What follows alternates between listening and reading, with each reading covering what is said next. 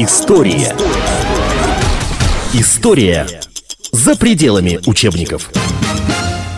Здравствуйте, это программа «История за пределами учебников». Мы приветствуем слушателей и зрителей «Комсомольской правды». Год 1991. Экономические реформы, которые приведут к тому, что мы видим на данный момент. Итак, э, мы уже поговорили и о путче, и о программе 500 дней, и об отставке Михаила Сергеевича Горбачева. Но сегодня мы будем говорить о конвертируемости советского рубля. Хочется процитировать четверостишье. «А я народный рубль, и я в руках народа, который строит мир и к миру мир зовет. И всем врагам на зло я крепну год от года, а ну посторонись, советский рубль идет». Сергей Владимирович Михалков. Рубль и доллар. 1957 год. Стихи учили эти школе, в школе, может быть, и не учили, но это стихотворение известное было к Сергею, э, Сергею Владимировичу Михалкову. К 91 году оно, по-моему, свою актуальность потеряло. А сегодня программу вместе со мной проведет э, Павел Алексеевич Медведев, доктор экономических наук. Здравствуйте, Павел Алексеевич. Итак, э, конец декабря 91 года, указ о либерализации внешнеэкономической деятельности на территории РСФСР. Именно этот указ сделал наш рубль ограниченно конвертируемым, да? Правильно? Ограничено, все? ограничено. А да. В чем ограниченность была? А, в том, что капитальные операции еще не были а, разрешены. То есть а, можно было менять рубль, ну, если на человеческом языке сказать, то в очень ограниченном а, объеме. Можно было менять рубль для того, чтобы челночнику поехать в Турцию, купить товары и привезти, э, продать. А вот для того, чтобы купить завод в Турции, уже, уже было нельзя. То есть э, уже в 91 году, и я это прекрасно помню, я помню э, знаменитый рижский рынок, э, на котором уже появлялись какие-то вот товары челночные, да, и я помню вот этих вот людей с табличками «куплю валюту», «куплю доллары». При этом, если я не ошибаюсь, статья 88 Уголовного кодекса на нарушение правил валютных операций еще действовала. Это при... правда. И более того, некоторые люди еще сидели в это время по Но этой при этом... статье, а новых не сажали. А новых не сажали. Не И а, так все-таки, когда доллар действительно начал свое победоносное а, хождение по территории Российской Федерации, Советского Союза ну, тогда вот еще. номинально с, с 92 -го года, хотя реально немножко э, раньше, потому что уже слабая советская власть не могла э, пресечь э, это хождение, а новая российская власть этого и не хотела. Она готовилась уже э, к либерализации. Начиная с 92 -го года уже можно было легально менять деньги в банках. И многие люди это делали, потому что инфляция была столь высокой, что некоторые семьи, ну, которые имели более или менее приличные доходы, которые э, можно было э, растянуть на, на месяц, э, они э, получали зарплату в рублях, обращали в доллары, а потом доллар, который рос, очень быстро рос, Э, в течение месяца тратили. И так растягивали э, вот, удовольствие по использованию своих доходов э, на месяц более или менее успешно. Я не зря упомянул вот этот вот указ, который, ну, и так советский народ догадывался, что один доллар не может стоить 63 копейки. Как это писала советская пресса, да, курсы валют были. Он уже на черном рынке 3 рубля стоил в славные советские тучные времена при Леониде Ильиче Брежневе. Mm-hmm. Вот. Э, к 90-му году он стоил намного больше. А после указа 91 года, по-моему, э, банк давал 99 рублей за один американский доллар, в то время как на, вот я здесь читаю, как раз э, на валютных биржах курс подскочил до 340 рублей за один доллар. Были разные курсы. Еще настоящего рынка доллара не было были разные курсы. Это правда. Я боюсь, что не смогу вспомнить, на каком рынке сколько стоил, но э, для меня это был такой неприятный фактор. Который довольно долго существовал, это разная стоимость доллара на, на разных рынках. Более того, на разных улицах просто доллар очень заметно отличался в цене. И была такая мелкая возможность заработать мелкие деньги в одном Э, месте купить доллар и перебежать э, через улицу, продать, опять купить, продать, купить, продать. Ну, это, конечно, не многие деньги давало, но так как а денег вообще было мало по отношению к новым ценам, то, то некоторые этим занимались. Ну вот э, примерно таким же уличным, дворовым, я не знаю, каким курсом ориентировались продавцы того же рижского рынка. И если у входа покупали достаточно дешево доллар, то пройдя по рядам, поспрашивав, вот. Э, при этом надо делать абсолютно незаинтересованное лицо. Ну, просто проходишь и спрашиваешь. Вот. Э, выбираешь для себя какой-то более-менее удобный курс и э, это все обмениваешь. Сейчас, когда фактически на каждом углу есть обмен валюты, мы все, курс доллара сообщается в новостях, его можно проверить. Вот, вот вы как оценивали, что ну, доллар начал хождение на территорию России, рубль стал конвертирован, это все-таки было благо или зло? Или это было единственным способом хоть что-то сделать? Именно так. Единственный способ? Это и именно так. Ли, э, э, э, невозможно сидеть на двух стульях.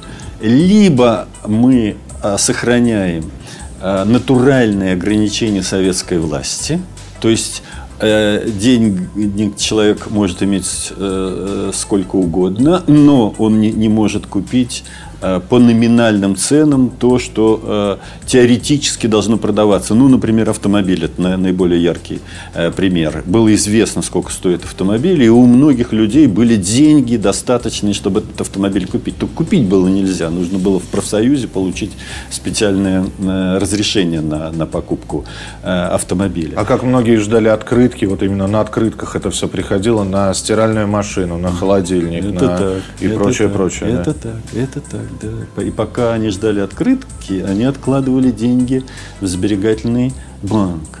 А э, сберегательный банк не был банком, а он был сберкассой. Государство, Минфин эти деньги забирало из Сбербанка, и выдавала зарплату гражданам. Гражданин это, из, часть этой зарплаты нес в сберегательный банк, государство изымало. И так Зам, замкнутый круг. И так круговорот, круговорот, круговорот рублей. Да. Бессмысленных рублей в э, советской природе. Либо продолжать так, но уже очевидно было, что это продолжать невозможно по многим разным причинам. Накопились противоречия э, экономические, управляемость экономики очень сильно упала, и а, огромное количество э, продуктов, которые делались, были бессмысленными, очень быстро росли запасы на складах, потому что а, э, государство, госплан не мог добиться того, чтобы, э, э, если на одном э, заводе дел, делается болт, то на другом сделали бы гайку с, той, с тем же шагом резьбы. И оказывался ни болт, ни гайка не нужны. И то, и другое отправлялось на склад. Так вот, огромное количество усилий тратилось на, на пополнение э, склада. И, и реально э, полезных товаров э, становилось, ну не становилось больше во всяком случае, а, а по моим представлениям 79 года уже становилось даже и меньше. Э, следовательно, это продолжать было невозможно. Кроме того, для того, чтобы это продолжать, должна была быть сильная власть, а власть очень сильно э, ослабела к, к середине даже 80-х лет. Ну а тогда альтернатива – это денежные ограничения. А денежные ограничения да, э, требуют того, чтобы вы с деньгами могли поступать так, как вы хотите. С теми деньгами, маленькими, большими, теми, которые есть, поступайте как хотите. В частности, хотите купить доллар, покупайте доллар. Ну, по-моему, э, странная сложилась ситуация. Итак, к концу декабря Советского Союза уже не существовало те самые Беловежское, то самое Беловежское соглашение, и появилось СНГ. Причем деньги советские. Гимн, герб, все еще советское. И обеспечивается золотом э, по гарантии казначейства СССР. Обеспечивается э, такой надписью. Надписью, да. Да, На а самом- золотом-то нет. На самом деле нет. Э, И вот какая странная ситуация. Страна новая, деньги старые, плюс хождение американской валюты. Там еще были дойчмарки, да, знаменитые, но их не очень любили, и они активно позднее появились и были до последнего момента, пока не перешли на евро. И вот обратите внимание, прошло м, 20, 21 год прошел, а тем не менее у нас также люди в долларах, в евро и в рублях по- по-прежнему хранят накопления. Но суть даже не в... Нет, вы знаете, вот я должен э, с э, гордостью Сейчас настоящего патриота сказать, что накопление в иностранной валюте составляет ничтожную часть. Большая часть накопления, ну, 9 десятых, я думаю, э, в рублях. О- очень немного в долларах. Э, ну и, и- и в евро. Доллар и и евро. Есть еще экзотические ва- валюты. на- Типа на- на- швейцарского франка, Те- да? да, и, или японских йен, э, это характерно для э, Дальнего э, Востока. Но вот, к счастью, в мирное, в смысле э, экономических потрясений время, люди склонны держать деньги в рублях. Если н- н- на, э, э, 2008 год вдруг ни с того ни с сего сваливается на голову бедных россиян, тогда они начинают любить иностранную валюту. Это да. Ограниченная или внутренняя конвертация рубля почему не переросла в нечто большее? Почему не переросла во внешнюю? Стали банки появляться, начиная с 90-х? Переросла. Переросла с 2003 года, с декабря 2003 года действует э, закон о валютном регулировании, принципиально новый закон, очень либеральный, который теоретически э, снял преграду для перекачивания денег э, за границу. Кстати говоря, если рубли уходят за границу, то это тоже валютная операция, это тоже регулируется этим законом, но очень либерально. До принятия этого закона деньги тоже можно было отправить за границу, и принципиально уже можно было купить э, завод где-нибудь там в Швейцарии или в Турции. А не только поменять деньги на, на то, чтобы купить э, какие-то вещи в Турции, привезти в Россию, продать. Но и завод можно было в Турции купить. Правда, э, нужно было каждый раз получать специальное разрешение. А В Центральном банке. Центральному банку это ужасно не нравилось. Э, Центральный банк э, э, всякий раз оказывался перед такой дилеммой, разрешить или не разрешить. Но чего ради не разрешать? Почему этому разрешать, а тому не разрешать? Центральному банку это очень не нравилось, и он настаивал на том, чтобы э, законодательство было такое а, равномерное относительно а, запросов разных людей, ну и, естественно, разных фирм. И это было сделано в этом либеральном законе. Теперь те- те- теоретически и физическое лицо, и юридическое лицо могут открыть счет за границей. Более того, они не должны спрашивать ни у кого разрешения даже для того, чтобы открыть счет. Правда, в течение месяца должны сообщить э, в, с- в компетентные органы, в ком- компетентными органами вовсе не, не ФСБ называется, а налоговые органы, должны сообщить, что э, счет открыт. Ну, ну, ну, даже не сразу. Если они это делают, тогда счет становится легальным в том смысле, что на него без всяких разговоров можно перечислять деньги. Вот если я открою счет в Швейцарии, сообщу в налоговую инспекцию, приду в свой банк в Москве, в котором у меня есть средства, покажу э, вот это сообщение мое в налоговую инспекцию а, относительно этого счета, мой банк легально сможет перевести сколько угодно денег на мой э, счет э, за границей. Если э, счет открыло э, юридическое лицо, оно, правда, еще должно отчитываться о движении денег на, э, по этому счету. Ну, раз в год отчитываться. А фи- физическое лицо даже этого не должно делать. Правда, сейчас появилось новое ограничение. Ну, сейчас это в последние, там, скажем, лет 7-8 очень сильно и стала организация, которая сокращенно называется ФАТФ. Это иностранная аббре- аббревиатура, как она называется полностью по-английски, я, честно говоря, забыл, а э, содержательно это организация, которая э, борется с грязными деньгами.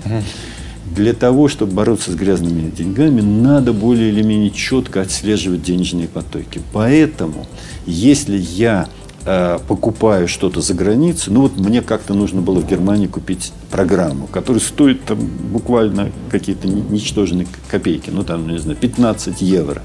Э, но, но, но больше нигде, как в Германии, не э, продается. Я пришел в свой банк и попросил э, перевести 15 евро на счет не мой, а этой самой компании в Германии. Банк потребовал от меня и правильно сделал доказательство того, что я программу покупаю. Потому что альтернатива – это покупка марихуаны. А, а покупка марихуаны – это очень нехороший не, не шаг. И ФАТФ следит за тем, чтобы таких переводов денег неизвестно на что не было. Ну, да, э, если бы не было офшорных зон, вообще было бы хорошо. Офшорных зон стало несравненно меньше, чем 10 лет тому назад. Правда, есть небольшое количество, ну, ну крайне неприличных офшорных зон. Кстати, о, о неприличных офшорных зонах. Вот то, что я сказал о свободе открытия счета, не распространяется на неприличные э, офшорные э, зоны. Вот Кипр – это э, традиционно считается офшорной зоной, но это приличная офшорная зона. Там на самом деле уже офшорности не осталось, там э, контроль. А очень... Мальта?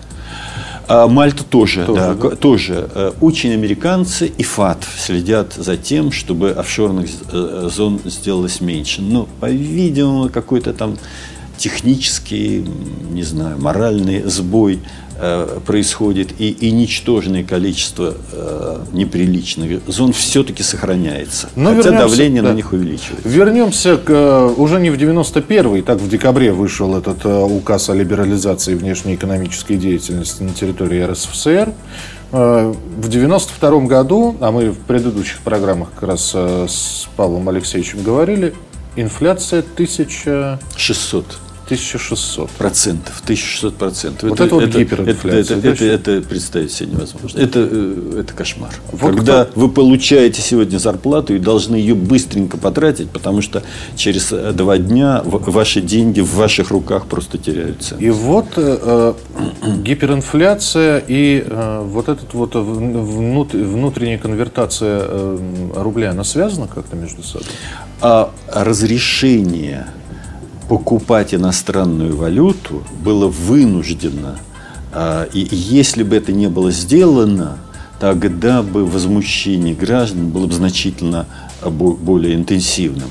И тогда, когда есть возможность сегодняшнюю зарплату, вот сегодня получил зарплату, ну, предположим, на месяц, и я могу оставить себе немного на сегодняшний и завтрашний обед, а на остальное купить доллары, я защищаю от инфляции э, вот эти свои деньги. Потом через два дня я немножко долларов обменяю, чтобы еще на два дня и, иметь э, обед. И это спасает отчасти мою, мою зарплату, спасает от инфляции. Государство должно было пойти на такие шаги для того, чтобы смягчить удар. История за пределами учебников. Это программа «История за пределами учебников». Сегодня программу вместе со мной проведет э, Павел Алексеевич Медведев, доктор экономических наук. Э, мне так казалось, потому что ну, мне в 92 году было не то чтобы мало, но и не совсем много лет. То есть я уже в те годы держал доллары в руках, я знал, что это такое. Но тем не менее, вам не казалось, что вроде как делали, по крайней мере, банковские учреждения, да, делали вид, что это... У нас с рублями долларов у нас как бы нет. То есть они где-то на рынке, где-то люди там друг у друга перекупают, да, но... Не, не, не совсем так. Нет? Не совсем так. Банки совершенно с открытым забралом принимали доллары и выдавали. Это было легально. Но ну, по, по тем... Разве что в каких-нибудь э, э, нелегальных э, подразделениях, которые косили под банки, а на самом деле банками не были. В легальных банках обмен был легальным. В некоторых магазинах в некоторых кафе и ресторанах а, э, продавали за иностранную валюту легально. Вот это безобразие государство должно было допустить, потому что некоторые магазины, которые там что-то такое из-за границы а, привозили, говорили, что если вы нам не разрешите за доллары это продавать, то мы вообще перестанем к вам привозить, потому что если мы э, продаем за рубли, то ваши рубли там, к тому моменту, когда нам новую партию надо закупать, обесцениваются. Бегать с вашими рублями туда-сюда, их обменивать себе дороже, не будем э, вообще привозить. А, а там был еще другой момент, когда цены в магазинах были в УЕ, а курс этого УЕ устанавливал? Это, да, да, это, это, это чуть позже, да? Это не то чтобы чуть позже, это немножко другая сторона э, медали. Действительно, это, эта беда довольно долго продолжалась. В один прекрасный день, э, как, какая дата этому дню соответствует, пожалуй, я вспомнить не смогу, но это было где-то уже после 94-го, может быть, 95-м году. Очень по-российски через «е» проблема покупки и продажи за иностранную валюту была решена. Один большой начальник из Центрального банка позвал к себе а, руководителей крупных торговых фирм, посадил за круглый стол и сказал, ребята, все, кончайте. И они кончили. Это прекратилось. В догонку были э, соответствующие постановления правительства изданы, но важно было то, что крупные фирмы не хотели нарушать. Вот и, и, им сказали, что, что не надо, и они решили, что не надо. Но это уже было тогда, когда э, инфляция была э, высокая. Надо сказать, что в 1995 году как раз инфляция была однозначной, не, не была двузначной, кажется, первый раз именно в 1995 году. Это был удачный момент, и деньги из оборота были вытеснены. Ну, если кто-то у, у личного знакомого что-то покупает, он может платить, это легально, может платить какой угодно э, валютой. А в э, магазине уже теперь нельзя платить валютой, не, не российской, и это не, этого не происходит. К счастью, покупают, продают за рубли. А, удивительное дело, что вот если мы будем вспоминать вот эту вот эпоху, 91 92 93 94 с каким а, рвением и э, тщанием госзнак печатал новые деньги. Ведь нужно было убрать герб, появлялись новые деньги, но при этом рубль крепче не становился. Вы знаете, а... вот то, что вы рассказываете, действительно происходило. Но это верхняя часть айсберга – реальные процессы были под водой и, и были несравненно более драматические, чем то, что вы описали, что, что действительно было, и проблема такая. Я просто на бытовом была. уровне, понимаете, мы это, я же под воду-то не нырял. На, я на, ж... на бытовом уровне, на границах с Казахстаном, с Украиной э, были проблемы значительно более острые. А какие проблемы-то? Валюта пока еще была общей, а э, деньги, как вы правильно говорите, обесценивались катастрофически быстро. Следовательно, а, а, Москва, которая вынуждена была снабжать наличными деньгами э, весь бывший Советский Союз, только, только Прибалтика очень быстро э, от, отказалась от этого. А остальные республики хотели денег. У них не было, действительно не было возможности печатать деньги. Было бы бесчеловечно им сказать, ладно, теперь как хотите, так исправляйтесь. Москва печатала деньги, отправляла туда. Эти деньги раздавались кажется, не всегда вполне добросовестно, то есть в больших количествах, чем надо было бы гражданам. Граждане переходили границу, покупали товары в России и, а, и, и деньги оставляли э, в России. И надо было вот э, здесь э, границу поставить. То есть у нас смысле... опять происходило накопление денежной у массы? У и... нас происходило утекание товаров мы, мы сами своими руками дарили товары э, гражданам других республик. Ну, неловко говорить, что этого не надо было делать, потому что только что был единый Советский Союз, родственники до сих пор э, живут в разных э, других республиках. Но технически что происходило? Мы им дарили товары, произведенные э, в Российской Федерации. Почему дарили? Потому что рубли мы им э, давали просто так, а они с этими рублями приходили. В общем, рубли нам возвращались, а товаров не а было. товаров не было. И вот э, здесь опять же вопрос, насколько быстро все это удалось? По, по, по меркам, опять же, по, по историческим меркам, довольно быстро. Очень быстро Геращенко и э, Парамонова, вот Геращенко был э, в 92-м сделался председателем, а Парамонова Татьяна Владимировна сделалась первым замом. Они, что называется, не спали, не ели, они за короткий срок решили много-много технических задач, и появилась российская отделенная от других э, республик валюта. И стало, тут же стало немножко легче. Уже э, 1600 процентов э, инфляции уже больше э, даже в страшном сне э, не снилось. Да, но полегче-то стало. Мы, это, наверное, тема для отдельного разговора о том, как мы кредиты Международного валютного фонда брали, в каких объемах, в каких масштабах. И тем не менее, почему процесс укрепления рубля шел так сложно?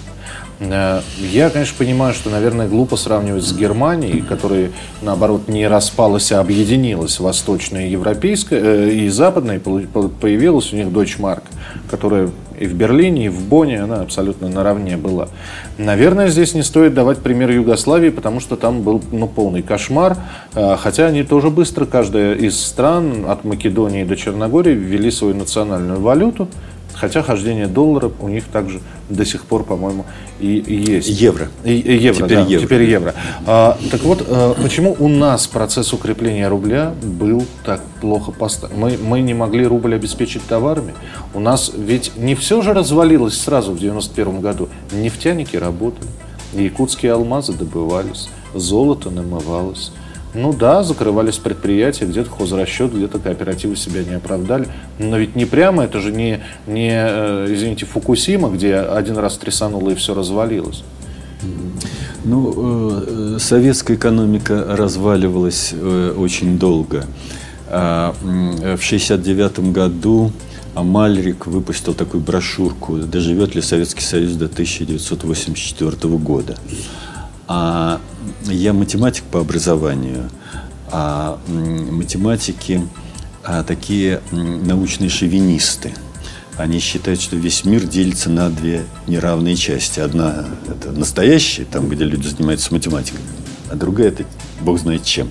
Так вот, я стал заниматься бог знает чем. Я э, стал преподавать на экономическом факультете того же самого университета московского, где я учился на мехмате. И мои товарищи математики пристали с ножом к горлу после того, как эту прочитали а, под подушкой, разумеется, книжку Амальрика «Доживет ли Советский Союз до 1984 года». За счет чего дожили, да? За, с, с ножом к горлу. Ты изменщик. Вместо того, чтобы заниматься делом, то есть математикой, ты занимаешься бог знает чем, какой-то экономикой. Ну пусть от тебя хоть какая-то польза будет. Скажи нам, доживет Советский Союз до 1984 года? Это было в 1972 году. Мне задали такой вопрос. А книжечка самоиздатовская, если... И самоиздатовская, конечно. И, и, и книжечка, если, если ловили с этой книжечкой, последствия были очень э, драматические. В 1972 году, будучи занудой, я этот вопрос воспринял всерьез. Мобилизовал некоторых своих э, товарищей экономистов в темную использовал студентов, которых было много. В том смысле, что заставлял их делать некоторые расчеты, которые потом превращались в курсовые дипломные работы, стоящие, но они, ну, считалось, что они не понимали, для чего они это делают. Хотя студенты, знаете, какие хитрые, многие догадались. А так вот, э, к концу 1972 года, в декабре 1972 года, мы с моими товарищами такой прогноз построили – до 84-го Советский Союз доживет, а до 89-го нет. Причем наш прогноз задним числом мы его читаем, теперь смеемся сами над собой. Какие мы были дурачки. Там не было политической составляющей, кроме э, как для Прибалтики. Мы понимали, у нас было много личных знакомых в Прибалтике, мы понимали, что развал Советского Союза э, по границам Прибалтики Э, произойдет по политическим соображениям в первую очередь. Но про остальную страну мы думали только в экономических терминах. Мы видели, как развивается экономика, какова динамика развития экономики. Динамика э, была катастрофической уже в начале 70-х годов. В том смысле, что управляемость падала.